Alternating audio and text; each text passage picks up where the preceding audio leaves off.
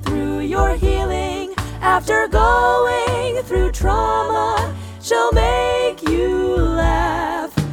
Edna Estrada, if you're going through trauma, you need Edna as your trauma life coach.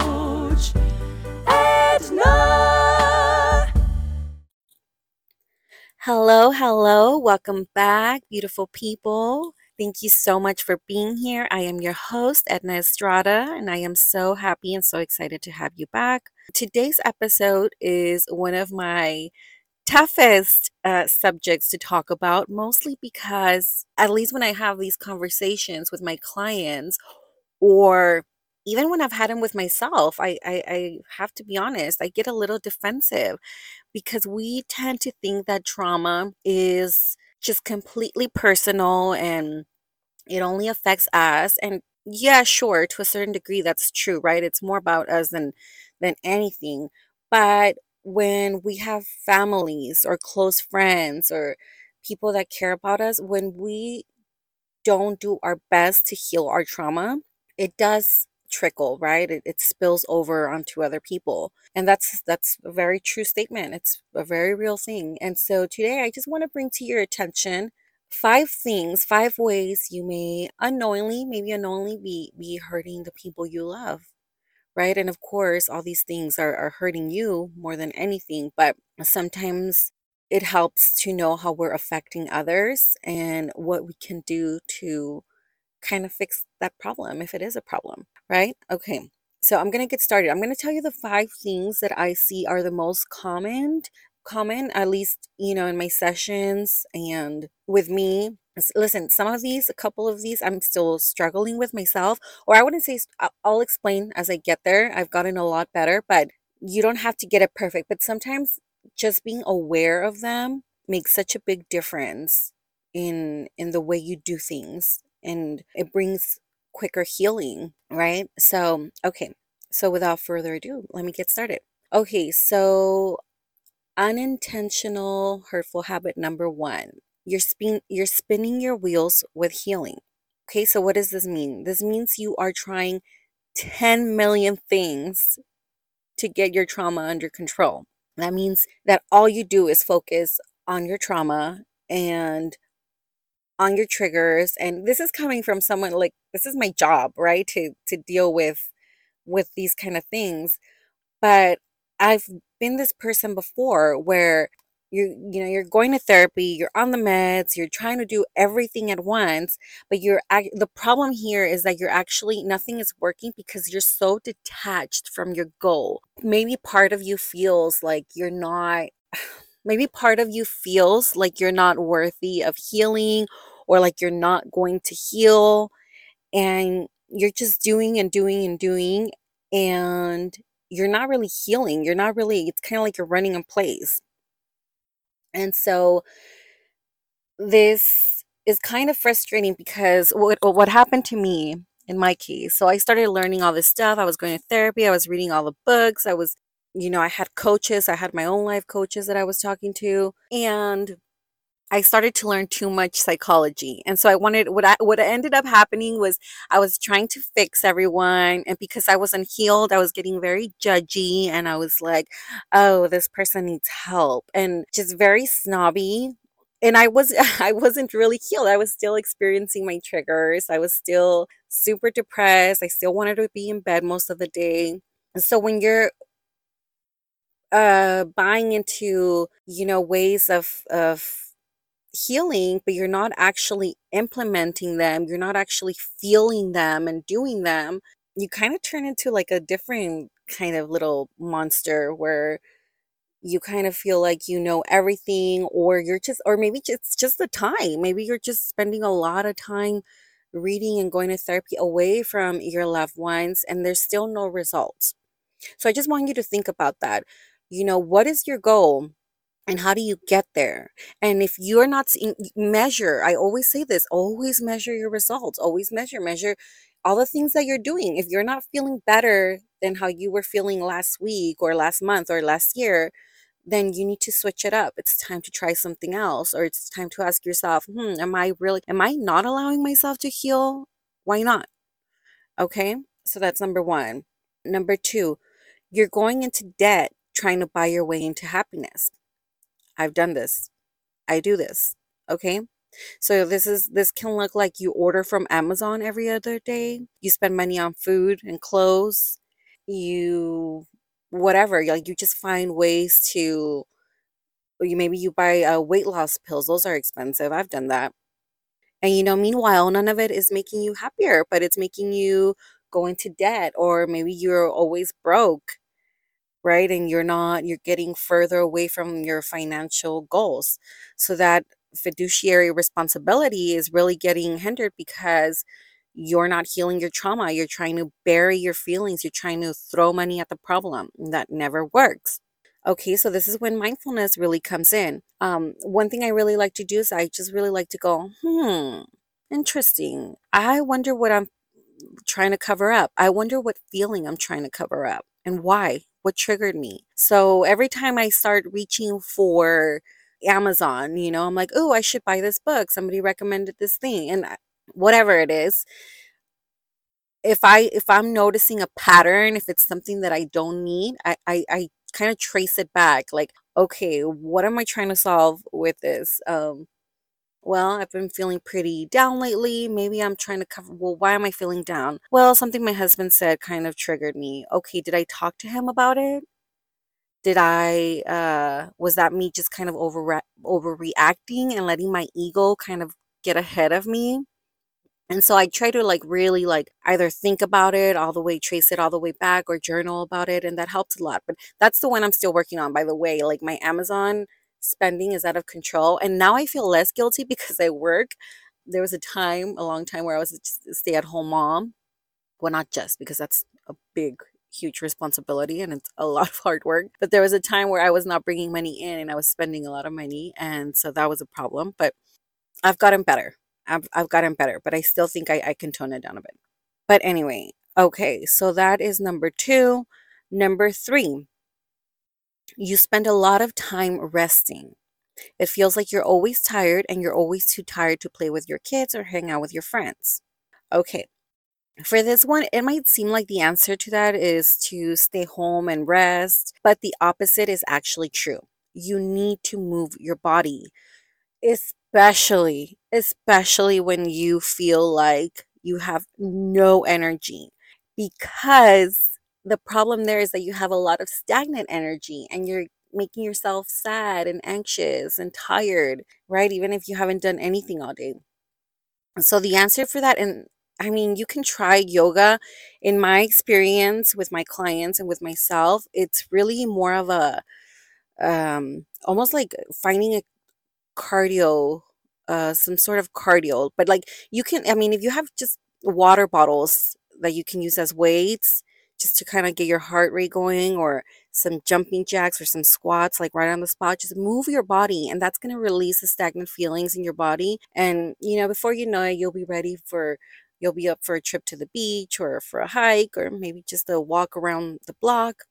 But yeah so so when you're obviously when you're spending a lot of time resting and wanting to be in bed and especially if you have small children then that's a problem right? Because they want to hang out with you they need your time uh, they need your energy and it's hard and it's hard because they do drain you i mean children drain you as it is. God i know that. And when you're experiencing um, when you're rel- reliving your trauma of course that in itself kind of drains your energy. So so just so just get up and go. Just walk do whatever you have to do and I promise that it's it's actually going to be what's going to make you feel better is going to be the exact opposite of what you think is going to make you feel better, which is to go to bed and bury your head under the pillow. Okay? Uh da, da, da. number 4. Okay, number 4 is you're killing yourself. Maybe not in the way you you've thought of doing it before through like suicide, but you know, cuz I've been there and I thought for a long time, I was like, well, I'm never going to do that again. I don't want to die. Right. I thought I kind of had gotten over that. But what I realized was that I was still killing myself with the food I ate, the alcohol I was drinking, the chemicals I was putting in my body. And I knew better because I've always kind of been like a like a health junkie and like a lot of us, right? Especially if we're trying to lose weight, we all know what to do. Move your body, eat healthy, don't eat this, don't touch that, but we still do it. And I was like burning the Bath and Body Works candles because I love candles like crazy, and those things really mess with your hormones. And I knew that, but I was still doing it. Eating junk food, eating fast food every day, all day, not moving your body, getting drunk every chance you get, doing drugs, you know, um, all that stuff. You're killing yourself. And of course, that's bad, not just for you, but if that's not your intention, if if your plan is to live a long life and see your grandchildren or hang out with your friends till you're really old and grab a freaking bus to Vegas with them when you're all in your 70s, uh, you're not going to be able to do that if you keep the same lifestyle you're you're living right now because okay, so you're trying to numb the pain, right? So you do what you do you do what you can with what you have. But meanwhile, in the short term, that stuff, you know, it makes you weak, it makes you tired, fat, lazy. And sure, like that could be uh, damaging to your relationships with your families, with your spouse, with your friends in the in the long run. I mean, I'm sorry, but in, in the beginning, but in the long run, you're setting them up to to take care of you like you're putting yourself in a position where you're going to not be able to walk when you're older you're not going to be able to talk. Maybe that just happened to my grandma. My grandma had diabetes for the longest, and the doctor told her a million times, stop this. Like, there's so many things that can happen. And she kept eating the sweets and kept eating, eating the sweets, and um, she lost her voice. She can't talk now. And that's very unfortunate because um, you know, at this point, we have there's a lot of us that are taking care of her and we love her, and of course it's fine. But if you, why would you do that by your own hand? You know, why would you have your loved ones miss out on a relationship with you? You know, you who have so many stories to tell and so much wi- wisdom to share. You know, don't we all wish we had someone like that, a wise, old, smart person, witty person to share all her traumas and how she got through them. We all want that. And you're it, or you will be it, or you can be it, but not if you're not around. And not if you're confined to a hospital bed out of your own free hand. So think about that. Think about um, the way you're hurting yourself and how it's hurting the people that love you. Okay, and the fifth and last one, and I believe this is the biggest one. I'd argue it is. Okay, number five, you refuse to give into your desires. You don't speak up about what you want. You don't go after your dreams. Why? Because that is going to make you resentful as fuck. And guess what's going to happen? You can only keep it bottled up for so long. Okay. You're going to start yelling at your husband or your kids over dumb little things. You're going to start hating on your best friend when good things happen to her. You might go cheat on your spouse because you're so insecure you're not happy. Okay, you're going to hurt yourself and you're going to pass it on to anyone that crosses your path in some way or another. So, the best thing you can do is, you know, if you can't control your, your triggers, if you can't control your memories, you might as well control what you can, which is if you want to go back to school, you do that. If you want to run a marathon, you go and do it. If you want to open up a restaurant, you figure it out. Live your big dreams. They're all they're they're all possible, every single one. Every single one of them. Okay? If you're stuck in a miserable relationship, get a divorce. It's fine. It's going to be fine. Okay? If you want to hire someone to come clean your restrooms because you hate cleaning toilets, I did this because it was making me miserable. I hate, hate, hate cleaning my restrooms. I hate it. I finally hired someone to come and do that for me. Just that, just that. I love cleaning. I, I'm, I'm a, I think I'm a pretty neat person, but I hate, I hated doing that, and I'm a much happier person for it. the little things. Speak up when someone, don't be a yes person just to be a yes person. It doesn't make you kind.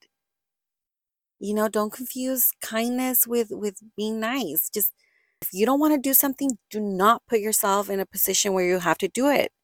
It is fine. Everything will be fine. But only if you truly live from an authentic place where you do the things that you want to do and you don't do the things that you don't want to do. And I mean, yeah, there's a there's a difference, right? When you have responsibilities. I don't want to get up at seven in the morning to take my kids to school. I have to do that. Of course. There is a little bit of, of give and take, right? But the the bigger things, you know, when when you think about your life and where you want to be 5 years from now, 10 years from now, even next year, you have to be able to measure that back to this moment, back to right now, to listening to this podcast today, right now. Where do I want to be? What's it going to take for me to do that? What are the little steps I can take to get there? And anything that kind of stops you from getting there, you don't have to do. And the scary things that are going to help you to get there, just do them. It's going to be fine. We're seeing, you know, you fall on your face, but it's fine. It's still fine. No one cares. It's all fine. Promise you. Okay. All right. So that is it for today, my loves. Thank you so much for listening to this.